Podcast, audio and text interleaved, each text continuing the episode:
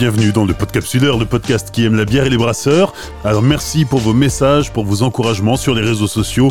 Euh, quand ce sont des messages privés qui sont partageables, eh bien on va pas se priver, on va les partager, on va les diffuser. Euh, là je viens de tomber sur un commentaire que j'avais jamais vu, pourtant il date du 7 février dernier. Alors je sais pas pourquoi il m'avait échappé. C'est Marjorie qui écrit de Belgique.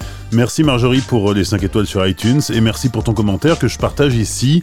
Pas évident de faire profiter d'une dégustation via un podcast, je n'ai écouté qu'un seul épisode, mais partante pour la suite, santé.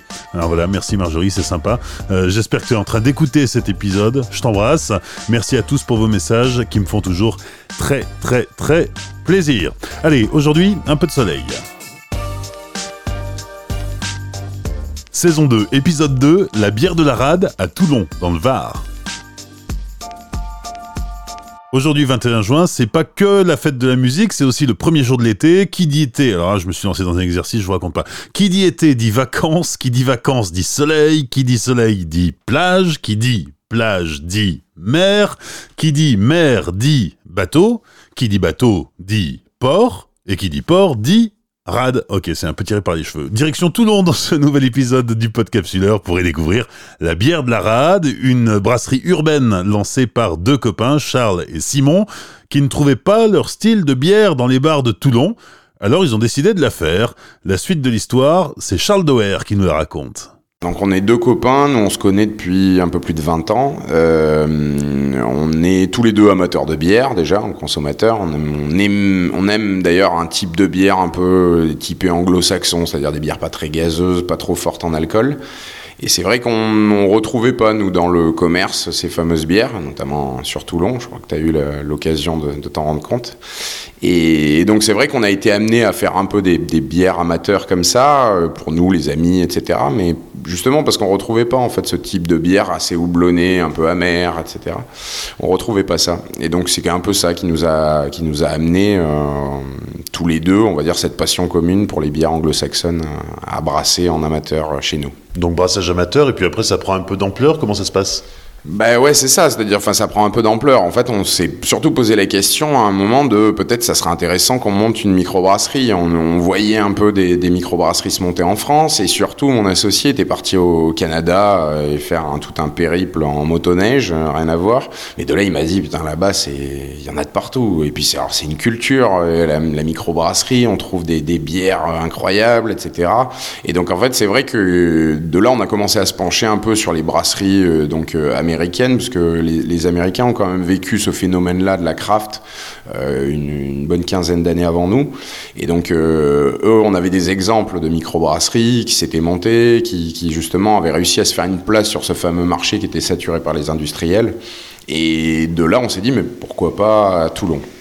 Et c'est à ce moment-là que tu découvres que euh, dans tes ancêtres, il y avait des brasseurs déjà ou, euh, ou tu le savais? Ouais, je le savais. Je le savais en fait depuis que je suis tout petit. Mon père m'a toujours dit, tu sais, tu dois d'aimer la bière. Chaque fois qu'on mangeait une choucroute, etc., dès mes 12-13 ans, il me servait toujours un fond de bière en me disant, tu dois d'aimer la bière. On avait des ancêtres brasseurs, notre nom, donc Doer, qui, qui se dit Deur, hein, normalement en allemand.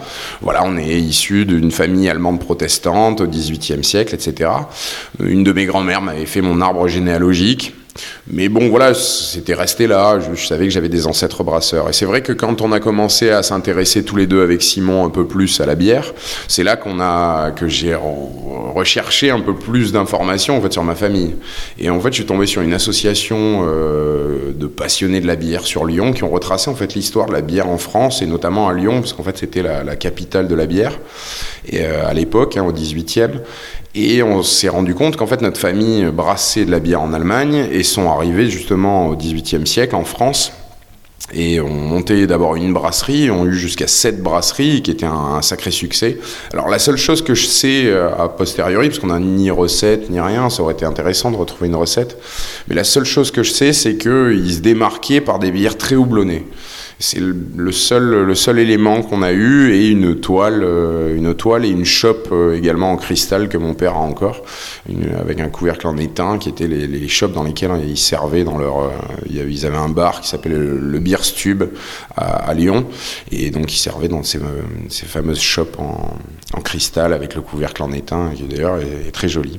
Mais c'est voilà, c'est vrai que c'est comme ça que du coup j'en ai, ai, appris plus moi du, d'où je viens, voilà, d'où je descends et, quel est le lien réel avec ces fameux brasseurs allemands protestants.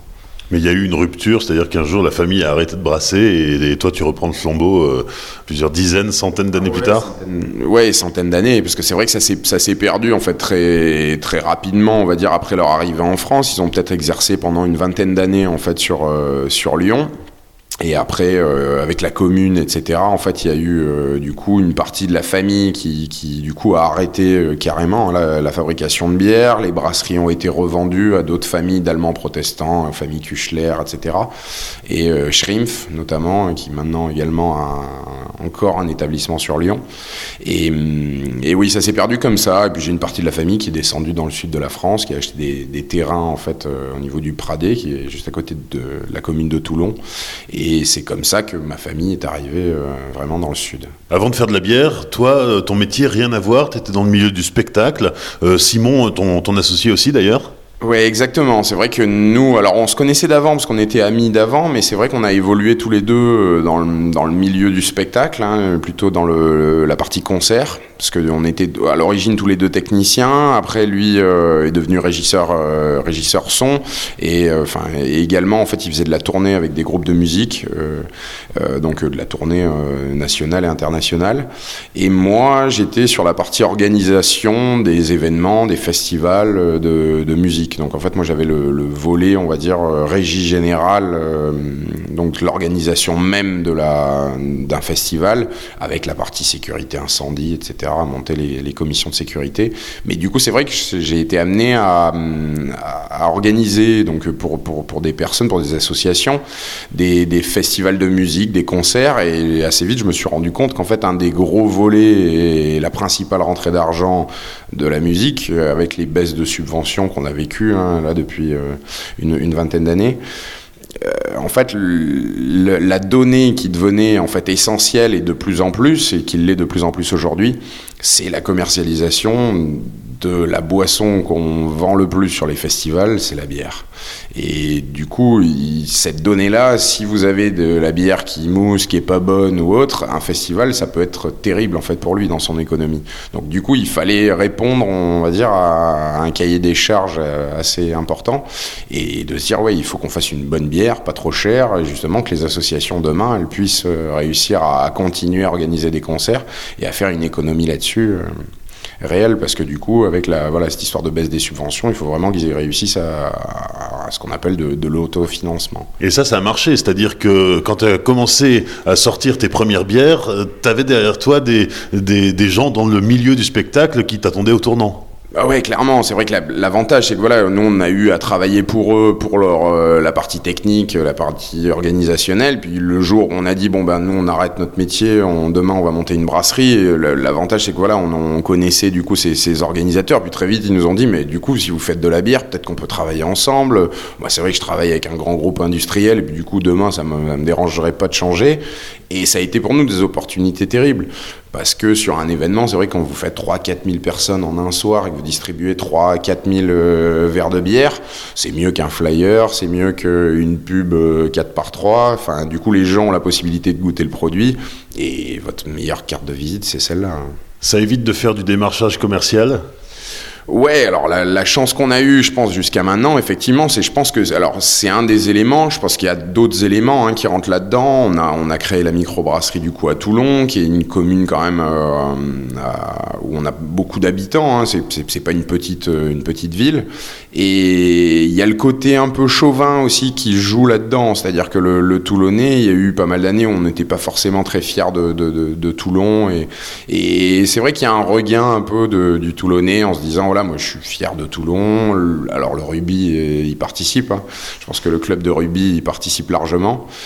Et du coup, ça, ça nous a beaucoup aidé parce que le Toulonnais, quand il y a eu d'un coup une bière toulonnaise qui est sortie, qui était fabriquée, enfin transformée sur Toulon, fabriquée sur Toulon et embouteillée, eh ben forcément, le Toulonnais, du coup, pour lui, il s'est très vite accaparé le produit en disant c'est ma bière, c'est la bière du Toulonnais. Et, ça, ça a été une grande chance pour nous parce qu'en fait, nos meilleurs commerciaux, ça reste nos clients. En 2018, tu auras sorti 2200 hectos de tes différentes euh, bières. Euh, c'est une belle progression. Hein. C'est, seulement la troisième année d'exercice de, de, la brasserie. Et déjà, tu réfléchis à agrandir Ouais, bah en fait, ça, alors ça a été un peu une course contre la montre depuis le début parce qu'en fait, on a, on a commencé, on a démarré, et en fait, on n'en avait pas assez. Donc, il y en a beaucoup qui diront que c'est une grande chance. Et alors, c'est vrai, on en a conscience, c'est vraiment une grande chance.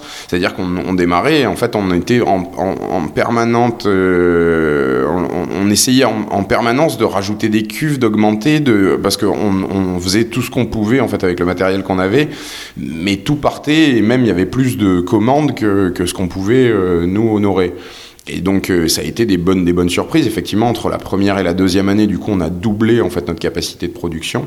Donc euh, voilà, la première année, on était sur 800 hectos. La deuxième année, on a sorti euh, quasiment 1600 hectos. Et, et, du coup, et la dernière, cette fameuse dernière année, on, voilà, on sera autour des 2200 hectos. Donc on aura augmenté encore quasiment de, de, de 40%, quelque chose comme ça. Donc c'est vrai que c'est des augmentations très importantes. Hein. Nous, au niveau de l'effectif, on a démarré on était deux. Euh, aujourd'hui, on ça fait même pas encore trois ans et maintenant on est dix. Donc c'est vrai que c'est des, pour nous, on est, satisfait parce que c'est vrai que de créer de l'emploi, je pense que c'est une, grande satisfaction. De savoir qu'il y a des employés qui demain vont faire un crédit, acheter une voiture, etc. C'est une satisfaction, enfin personnelle quand c'est des jeunes de, 25 ans euh, qui nous disent, bah voilà, du coup, je me suis mis en couple là, du coup, avec mon, avec mon CDI, j'ai réussi à avoir un accord bancaire, etc. C'est une, voilà, une satisfaction. On se dit qu'on a, on a réussi à créer sur Toulon en fait quelque chose qui, du coup, a créé de l'emploi et etc. Donc c'est vrai que c'est une, bonne, un beau développement, mais voilà, j'espère que l'année prochaine, on arrivera également à, continuer cette augmentation. L'une des bières euh, les, les, plus célèbres euh, de la brasserie Bière de la Rade, c'est la Girelle, euh, qui t'a valu une, une belle histoire d'amour avec Heineken. Ouais, ouais, ouais, c'est vrai. En fait, le, le, pour le, la petite histoire, effectivement, nous, on avait fait notre premier post Facebook. On, on avait créé un Facebook commercial, du coup, de la bière de la rade. Et en fait, on a, on a fait notre premier post Facebook disant qu'on allait sortir euh, notre bière blonde qui s'appelait la girelle. Alors, la girelle, pour ceux qui connaissent pas, c'est un petit poisson de Méditerranée, un petit poisson de roche. Et c'est vrai que nous, sentimentalement, avec Simon, Enfant, notre père nous a mis ce qu'on appelle une palangrotte entre les mains. C'est un bout de liège sur lequel vous avez un, fil en nylon accroché avec juste un plomb au bout et un hameçon. Et on, on met un, on met un esque dessus et on, en fait le premier, un des premiers poissons qu'on pêche, si ce n'est le premier, c'est cette fameuse girelle. Et donc pour nous ça avait un, ce côté sentimental. La première personne qui prendra un masque du côté de Toulon et qui va plonger, effectivement elle va avoir des girelles en, pagaille et c'est également une des spécialités toulonnaises. Donc pour nous ça avait une, une réelle valeur. Et sauf que comme des bleus, ben, en fait nous c'est notre première entreprise. pourtant il y avait des gens qui nous avaient prévenus, mais on n'a pas fait de dépôt en fait de la marque. De, dépôt INPI.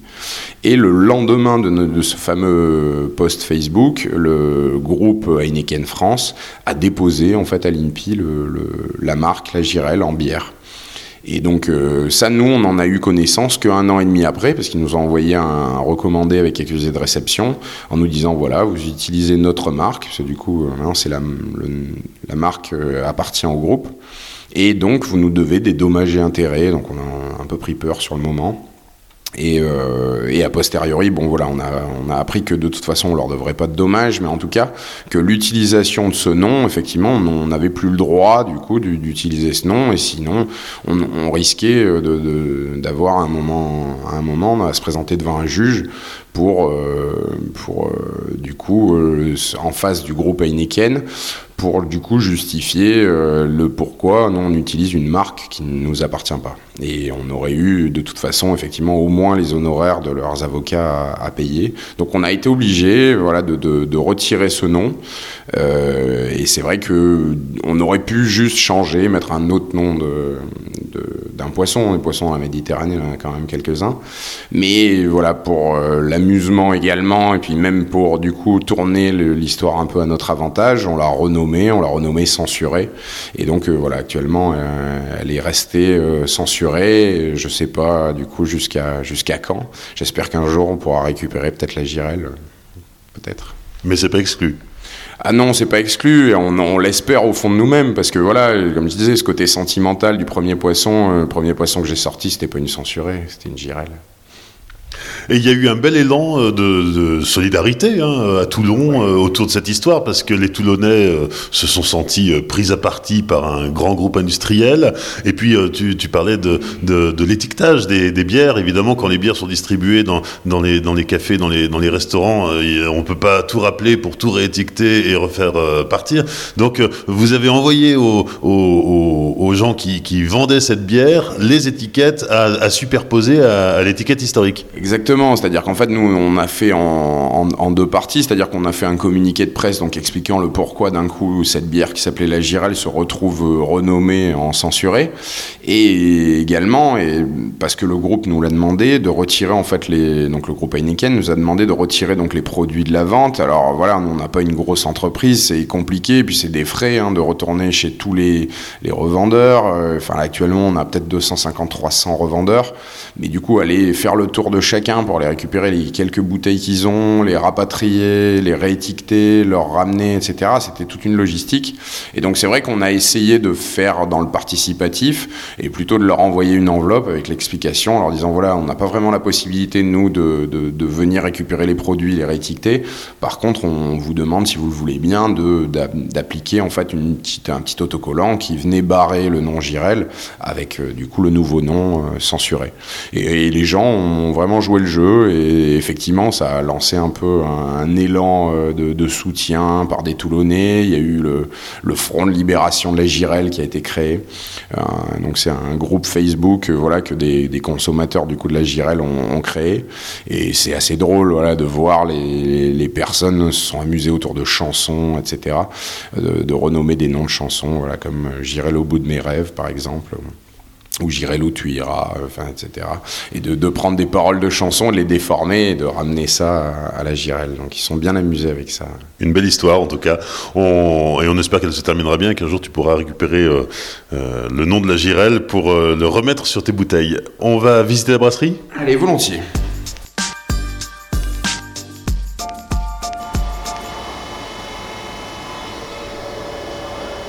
Alors, on a descendu un étage et on se retrouve donc au, rez-de-chaussée euh, de la brasserie Bière de la Rade. Alors, c'est un peu particulier parce qu'on est dans un bar euh, euh, ouvert en fait sur la brasserie. Oui, c'est ça. C'est vrai qu'en fait, à l'origine, on, ne pensait pas mettre un bar là.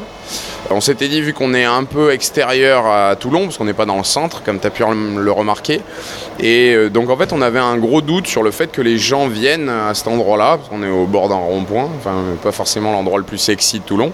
Et, et, alors à notre bonne surprise, en fait on a fait l'ouverture, et là on a eu plus de 1500 personnes qui sont venues, et du coup, tout le monde nous a dit Putain, génial, vous avez créé un bar. Euh, alors que c'était pas le but du tout, c'était juste l'inauguration de la brasserie. On se dit Après, on referme les portes et puis on, fabrique, quoi, on produit. Et sauf que plein de gens nous ont dit Putain, mais c'est génial, il faut continuer, garder le bar, etc. Donc c'est vrai que maintenant, on ouvre. Euh, alors généralement, c'est surtout les vendredis et samedis. Hein. on, est, on est ouvert euh, en soirée. Hein. du coup, on a des, des, petits sélecteurs musicaux et autres. Et donc les gens viennent et effectivement, ils sont au milieu des cuves. Le bar est vraiment positionné entre la partie chaude et les fermenteurs. Et le but, c'est ça, c'est que les gens viennent boire un coup, mais au, milieu de la, fabrication, vraiment. Du coup, ça, ça pose des questions à tout va? Alors oui, du coup, ça pose des questions. On fait également des, visites hein, de temps en temps quand des groupes nous, le demandent, euh, parce que effectivement, là, autant on est dans un pays nous plutôt de, vin, hein, on a Bandol pas très loin, etc. Hum, donc les gens savent comment on fait du vin, de la fermentation du vin, etc. Ça ils connaissent bien. Par contre, la, bière, là, c'est un truc un peu plus lugubre, et c'est, alors pour eux, c'est une sorte de truc d'alchimiste. Enfin, ils savent pas vraiment. Et donc c'est vrai que des fois, c'est bien de démocratiser un peu et moi, je trouve ça bien qu'on ait vu euh, sur cette partie production. Et nous, on fait des, explications. On a également une explication vraiment du schéma du process de fabrication de la bière. Parce que euh, souvent, les gens, par exemple, pensent que c'est euh, la, matière première principale, c'est le houblon. Parce que c'est, on en parle souvent du houblon. Et non, ils savent pas forcément que c'est de l'orge et que c'est la même base qu'un whisky, par exemple, et que effectivement, on est, on est sur du malt d'orge et que c'est, voilà, c'est la matière principale, en tout cas de la de la bière. Donc c'est bien des fois voilà, de, reprendre un peu le process et de réexpliquer euh, comment on fabrique de la bière. Alors justement, comment tu fabriques ta bière? Alors voilà, nous, c'est vrai qu'on a une, on fabrique plutôt la méthode euh, anglaise, c'est-à-dire que on, va faire au, moment de l'empâtage, donc on va, prendre nos grains, on fait nos, mélanges de grains selon les bières, hein, on, va, faire différents mélanges, et euh, ce grain, on va donc le concasser et le mélanger dans notre cuve d'empâtage. Et en fait, la, méthode, on va dire traditionnelle, euh, plutôt des, pays de l'Est et méthode allemande, c'est ce qu'on appelle le multipalier, c'est-à-dire qu'ils vont faire entre deux et trois paliers en fait de température au moment de la cuisson. Et alors que les Anglais américains sont plutôt sur la, méthode qu'on appelle le monopalier, c'est-à-dire qu'on a un seul palier de température, on, atteint une température au démarrage et qu'on va laisser en fait pendant une heure, on va laisser cette température sans chauffe dessous, donc ce qu'on appelle un, palais, palier descendant. Et donc en fait, les degrés vont légèrement descendre le temps de le l'empâtage. Donc par exemple, en une heure, on doit perdre entre 2 et 3 degrés à peu près. Donc voilà, nous on est sur des températures d'empâtage autour des 67-68 degrés. Ça dépend après du type de bière qu'on veut faire. Mais euh, du coup, et, ça va rester comme ça pendant une heure dans cette cuve d'empâtage. Et à ce moment-là, on va faire un transfert dans notre cuve d'ébullition. Donc là, Robin est en train d'actionner la porte, ça vous le verrez pas, mais un jour peut-être vous aurez la chance de rencontrer Robin. Et donc là, il va justement vérifier en fait en, fin d'ébullition, après avoir ajouté ses houblons, etc., avoir fait son repos, il, est dans ce qu'on appelle le transfert, c'est-à-dire qu'il transfère donc toute cette fameuse euh, ce mou, parce que c'est pas encore de la bière, il n'y a pas eu de fermentation, et il le refroidit. Euh, donc il va faire une cassure à froid, il le refroidit autour des 20 degrés, il le transfère dans la cuve. Dans, le fermenteur et à ce moment-là, il va venir ajouter ses levures euh, directement. Et c'est vrai que pendant cette phase euh, d'ébullition, on va mettre, en fait, euh, c'est là qu'on va intervenir hein, dans le process le, houblonnage. Alors le premier houblon qu'on va mettre, c'est ce qu'on appelle l'amérisant, c'est-à-dire que le, premier, il va rester une heure en ébullition, ce qui va permettre de dégager ce qu'on appelle des acides alpha, c'est-à-dire le taux d'amer, hein, on va, du coup ça va libérer de l'amertume. Et en fin de cette ébullition, au moment où on va couper la chauffe, on va rajouter ce qu'on appelle l'aromatique, qui lui va venir amener vraiment les arômes de la bière euh, directement et très peu justement d'amertume. Et donc, à la suite de ça, il va attaquer euh, son, transfert. Euh, donc là, voilà, là, il est en fin de transfert et bientôt, il va pouvoir nettoyer sa cuve. Quel est le rythme de production au quotidien? Alors, on va parler en hebdomadaire parce qu'en en, quotidien, euh, c'est variable. Mais euh, en gros, là, actuellement, on doit produire à peu près 60 hectos par, par semaine de moyenne. Donc, euh, en fait, on fonctionne avec une unité chaude qui nous permet de produire 10 hectos. Et en gros, on met 6, entre 6 et 7 heures pour faire 10 hectolitres. Et en fait, ça nous permet, du coup, dans la même journée, en ayant un brasseur le matin. Donc, tout à l'heure, on parlait de Robin qui, lui, a attaqué à 6h30 ce matin. Finir autour des midis et il y a Anthony qui est arrivé juste après qui lui va récupérer le flambeau et en fait va relancer un empâtage et donc lui va démarrer voilà autour des midi midi et demi et va finir sur les coups des 19h à peu près entre 19 et 20h euh, son nettoyage. Et du coup ça nous permet de produire 20 hectos à la journée. Donc sur la semaine, heureusement, on fait, on fait pas tous les jours 20 hectos, parce qu'après on a également de l'embouteillage, notamment par exemple, nous c'est le mardi où on fait les, mises, euh, enfin les, embouteillages. Et donc à ce moment-là, en fait, on, le mardi on brasse pas généralement, on fait qu'un seul brassin. Et donc c'est plutôt voilà les, mercredis, jeudi, vendredi où là on va faire des brassins doubles. Donc avec un brassin le matin, un brassin euh, l'après-midi soir. Et alors entre les volumes que vous écoulez sur les festivals et, euh, et, les, et la bouteille, quelle est, le, quelle est la proportion? La répartition, bah, actuellement on est, on est à peu près à 50-50, c'est-à-dire que en, volume, hein, je parle, donc sur les, par exemple là sur les 2200 hectos annuels, on doit avoir à peu près autour des 1000-1100 hectos qui sont partis en fût pour les festivals, euh, événements extérieurs, etc. Et la moitié en quantité en, en bouteille, donc autour des 1000-1100 hectos également en bouteille. Et c'est vrai que dans les années futures, voilà, la marge de progression, elle est plus sur la bouteille parce qu'on on développe, on va dire, des zones. Euh, là, actuellement, on est desservi entre Nice et Marseille. Et l'idée, c'est de développer sur le régional déjà, et puis après de s'étendre un petit peu plus. Et forcément, là, on va trouver des points de vente type caviste, revendeur, euh, épicerie ou les épiceries bio, etc. Parce qu'on a une gamme en bio. Mais voilà, les marges de progression sont plus là-dedans que sur la, partie festival, où, là, en tout cas, dans le coin, on, a déjà beaucoup de festivals euh, on va dire la majorité des, festivals font appel à nous pour la bière.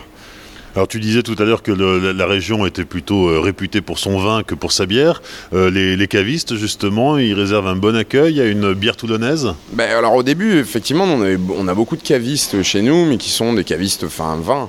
Et en fait, ils se sont rendus compte avec ce fameux phénomène de développement de la microbrasserie et de la bière artisanale, du, changement également de consommation des gens, en fait, il y avait une place dans ces, dans ces caves euh, pour un rayon bière, parce que le, consommateur était demandeur de, bière. Et donc, en fait, les uns après les autres, on va dire, ils, ils, nous appellent ou ils appellent les, les microbrasseries en disant voilà, moi j'étais dans le vin uniquement, mais on me demande de la bière. Donc, du coup, j'ai commencé à faire un petit rayon bière. Du coup, je voudrais référencer vos produits.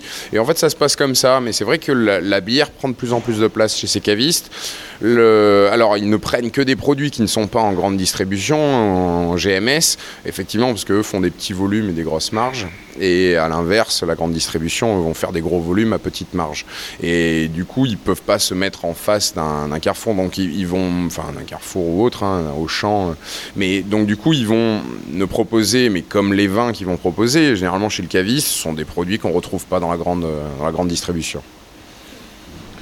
Donc les, tes bières ne sont pas en grande distribution? Non. Non, non, et c'est vrai que c'est un choix au départ.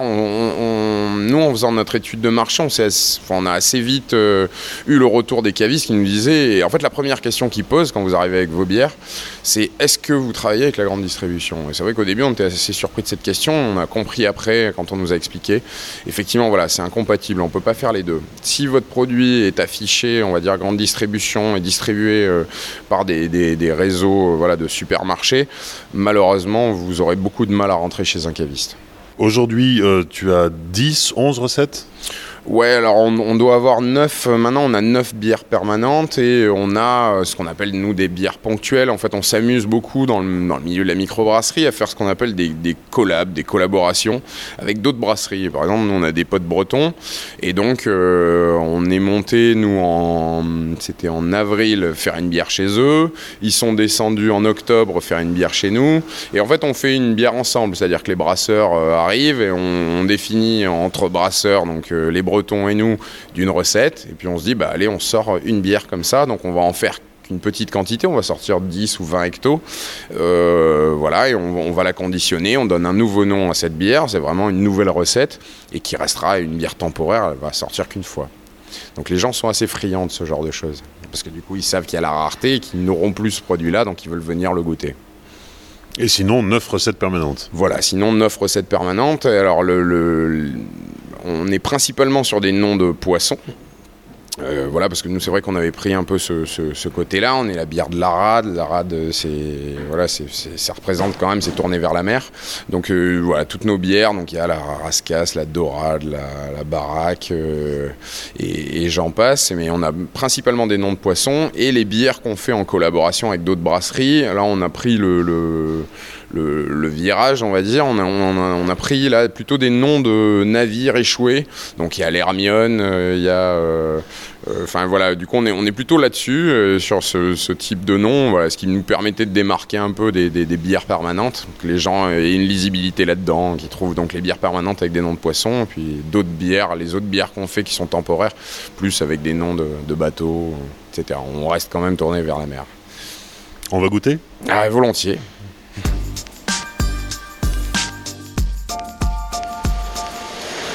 Alors, ce qu'on entend derrière nous, là, c'est le concassage du deuxième brassin. Tout à fait. Qu'est-ce que tu as mis dans ce verre alors, donc là, ça c'est la, dorade. Voilà, donc c'est vrai que pour la, pour la dégustation, souvent quand euh, je vais orienter des gens sur un type de dégustation, on va démarrer par celle-là. Dans notre gamme, c'est la bière en fait euh, la, plus douce et la, moins amère. Donc euh, là, on parle d'un taux, ce qu'on appelle des IBU, International Bitterness Unit, qui est le taux d'amertume en fait d'une bière. C'est celle qui a le moins d'amer à l'intérieur.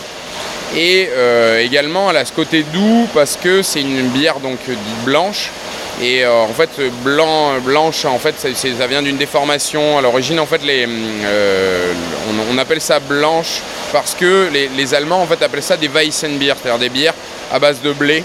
Et euh, nous, alors en français, on a, déformé l'histoire en disant que c'est une bière blanche. Mais en fait, c'est juste qu'à l'intérieur, on va avoir du blé. soit sous forme crue, soit sous forme de malt, mais en tout cas c'est qu'il va y avoir du blé dans la, dans la composition, ce qui donne ce côté un peu rond, un peu sucré et assez facile d'accès également. Il y, a un lien entre le nom du poisson choisi pour la bière et euh, ce qu'on retrouve dans le verre? Ouais, parce que notamment, par exemple, la dorade, c'est un poisson blanc, c'est-à-dire à chair blanche. Il fait partie de la famille des saridés. Donc euh, c'est une chair blanche et euh, dans, les poissons, effectivement, du coup, à chaque fois, on a essayé de mettre le poisson en, en lien avec la bière. Par exemple, on a une bière brune qui s'appelle la murène. La murène, c'est un poisson qui est terré dans un trou, qui est assez sombre, etc. Et donc voilà, ça allait bien également avec cette bière brune euh, un, peu, sombre et un peu. Voilà, on ne sait pas forcément ce qui est dans le verre. Et je pense que ouais, là, nous à chaque fois, on a choisi ces noms de poissons en lien toujours. C'était le but. Deuxième mi-temps, la fameuse censurée qui autrefois s'appelait la girelle oui, du coup, voilà. Donc là, la deuxième dégustation, c'est effectivement cette, euh, c'est la première bière qu'on a sortie. Donc c'est ce qu'on, elle, fait partie de la famille en fait, ce qu'on appelle les pale ale, c'est-à-dire des blondes de fermentation haute, qui sont voilà plutôt typées anglo-saxonnes. Donc euh, bière pas très gazeuse. Là, on est autour de 5 degrés. Et par contre, avec pas mal de houblon aromatique, donc on a une légère amertume. Et comme je disais, c'est ce qui nous a permis, nous, de prendre un peu le contre-pied de ce qui se faisait dans le marché. C'est-à-dire de partir plutôt sur des bières de goût vraiment, avec euh, voilà, un houblonnage assez important. Donc voilà, qui est vraiment différente d'une bière industrielle, d'une ce qu'on appelle une lager, une bière de fermentation basse, hein, euh, ce que font les industriels. Là, on est plutôt voilà, sur une bière, au contraire, qui est très développée en arôme. Et le, but, voilà, c'était qu'on aille plutôt dans cette veine-là et de développer ce type de bière-là. Troisième bière hmm. Alors la troisième bière, donc elle, s'appelle la torpille. Alors il faut savoir que la torpille, c'est une raie, euh, donc c'est également un poisson. C'est une, une raie de Méditerranée, donc un petit poisson plat. Et également, voilà, à Toulon également, le, vu qu'on a la base militaire, donc euh, il y a aussi un clin d'œil. C'est pour ça que nous, sur le visuel de l'étiquette, on, a plutôt matérialisé la, torpille, le, missile, que, que l'arrêt, parce qu'en fait, on s'est rendu compte, on a essayé avec notre graphiste de la faire à plat, de côté. Une raie, c'est pas très joli à dessiner. En fait, malheureusement, ça donnait pas grand-chose. Et donc voilà, donc cette bière, ça c'est ce qu'on appelle une session IPA, donc une bière plutôt légère en alcool. Là, on est, on est autour des 4 degrés. Donc euh, voilà, plutôt bière de soif, hein, qu'on peut boire en grande quantité.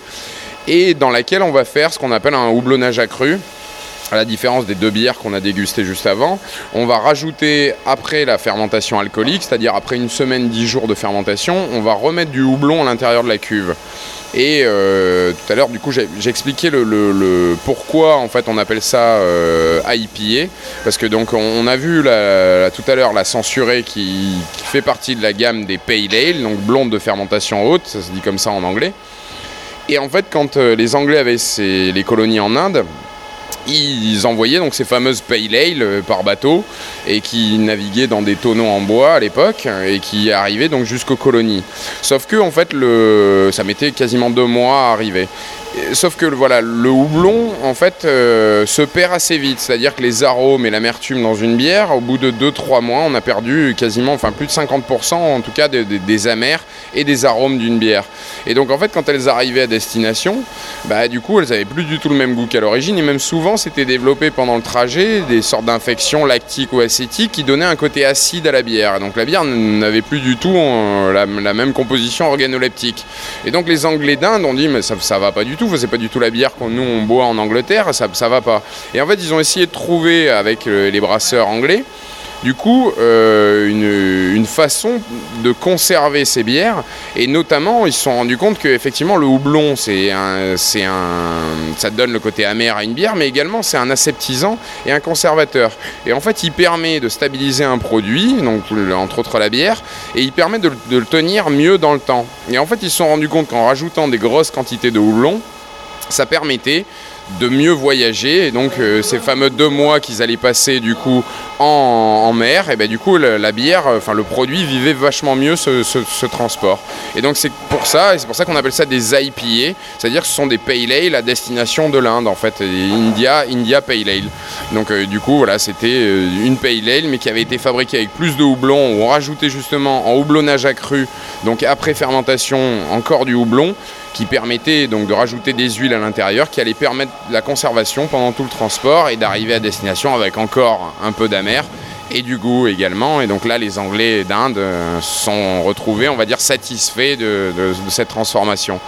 Et ça a donné naissance à une gamme vraiment à part entière, les IPA. Et donc voilà, la, torpille qu'on boit, justement, c'est une bière, donc euh, ce qu'on appelle une session IPA. Donc session parce que c'est un degré d'alcool qui est assez faible, là on est autour de 4 degrés, une bière de soif. Mais voilà, où également on a fait ce houblonnage accru après fermentation. Donc après c'est une semaine, 10 jours de fermentation alcoolique. On va venir rajouter en fait du houblon dans la cuve et notamment là un houblon en particulier qui s'appelle le Simcoe qui donne un peu des arômes de litchi, fruits de la passion, euh, voilà qu'on retrouve euh, derrière la dégustation.